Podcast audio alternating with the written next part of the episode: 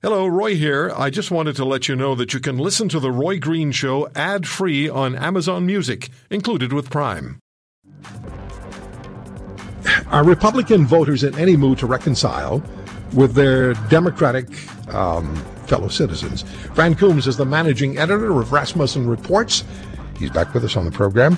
Um, Fran, first of all, congratulations. You Rasmussen called it correctly again, as you did in 2016. Said it was going to be close.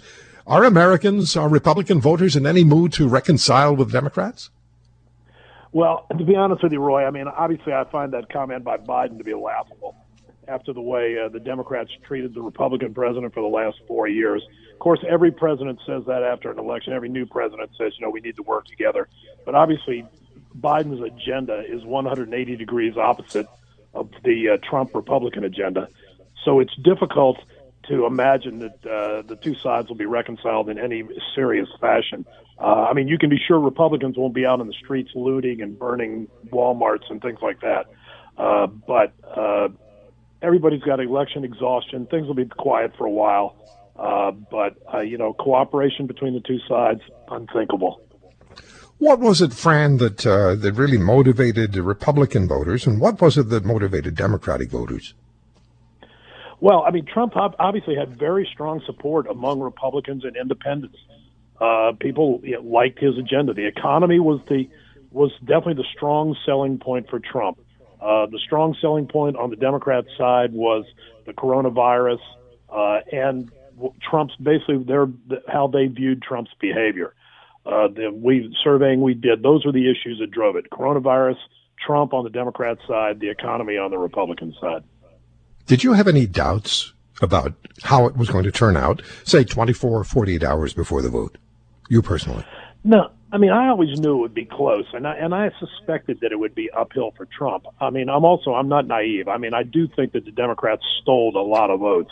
Uh, whether or not they stole lot, enough votes to swing the election, I, I couldn't begin to say that. But I mean, obviously there have been numerous questionable examples in Philadelphia and elsewhere uh, that definitely you know stretch credulity. Uh, but you know, Biden won. I suspect at the end of the day, after all these court cases, he will be the president. Uh, but he's already, I already saw an article in the Washington Post today that said the first thing he's going to do is issue a bunch of executive orders reversing everything that Trump did. Uh, obviously, if he comes in and does that, that's not going to uh, that's not going to endear him to Trump voters by any stretch. Mm. You were the editor of the Washington Times for many years, so I'll ask you to put on your journalist's hat for just a moment. What happens now, Fran, going forward over the next days and weeks? Uh, is is Donald Trump, do you think, likely to concede? Uh, he's been advised to do so, we're told by his son-in-law Jared Kushner and others. But what's your sense about uh, what's going to happen in the days and weeks ahead?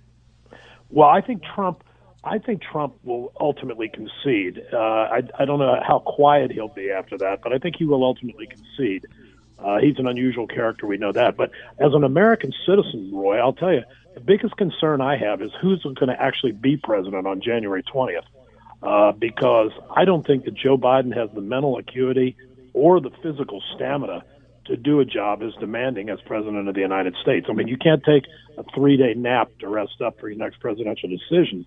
So I really have to wonder how long and how effective a Biden presidency is really going to be. Hmm. Uh, what did uh, what did Americans tell you about media coverage? The Democrats loved it, and the Republicans hated it, and that's pretty much the way it. That's pretty much the way we've seen it in every election cycle, going back as many years as I can remember. Uh, I mean, obviously, the media has never been more slanted than it's been in the last four years, but but the media has always leaned left in the United States, uh, and Republicans have always been very dubious about it. Uh, Republic uh, Democrats have always been, you know, have always enjoyed it for obvious reasons. Uh, be curious to see what the media does now. I mean, I, I presume they're going to turn into cheerleaders for the most part for the Democrats, uh, but cheerleading doesn't sell newspapers. Uh, and organizations like CNN that basically counted on Trump to keep them in business uh, may find themselves in big trouble under a Biden presidency.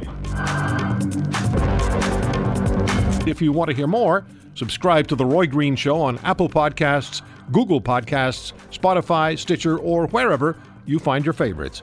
And if you like what you hear, leave us a review and tell a friend. I'm Roy Green. Have a great weekend.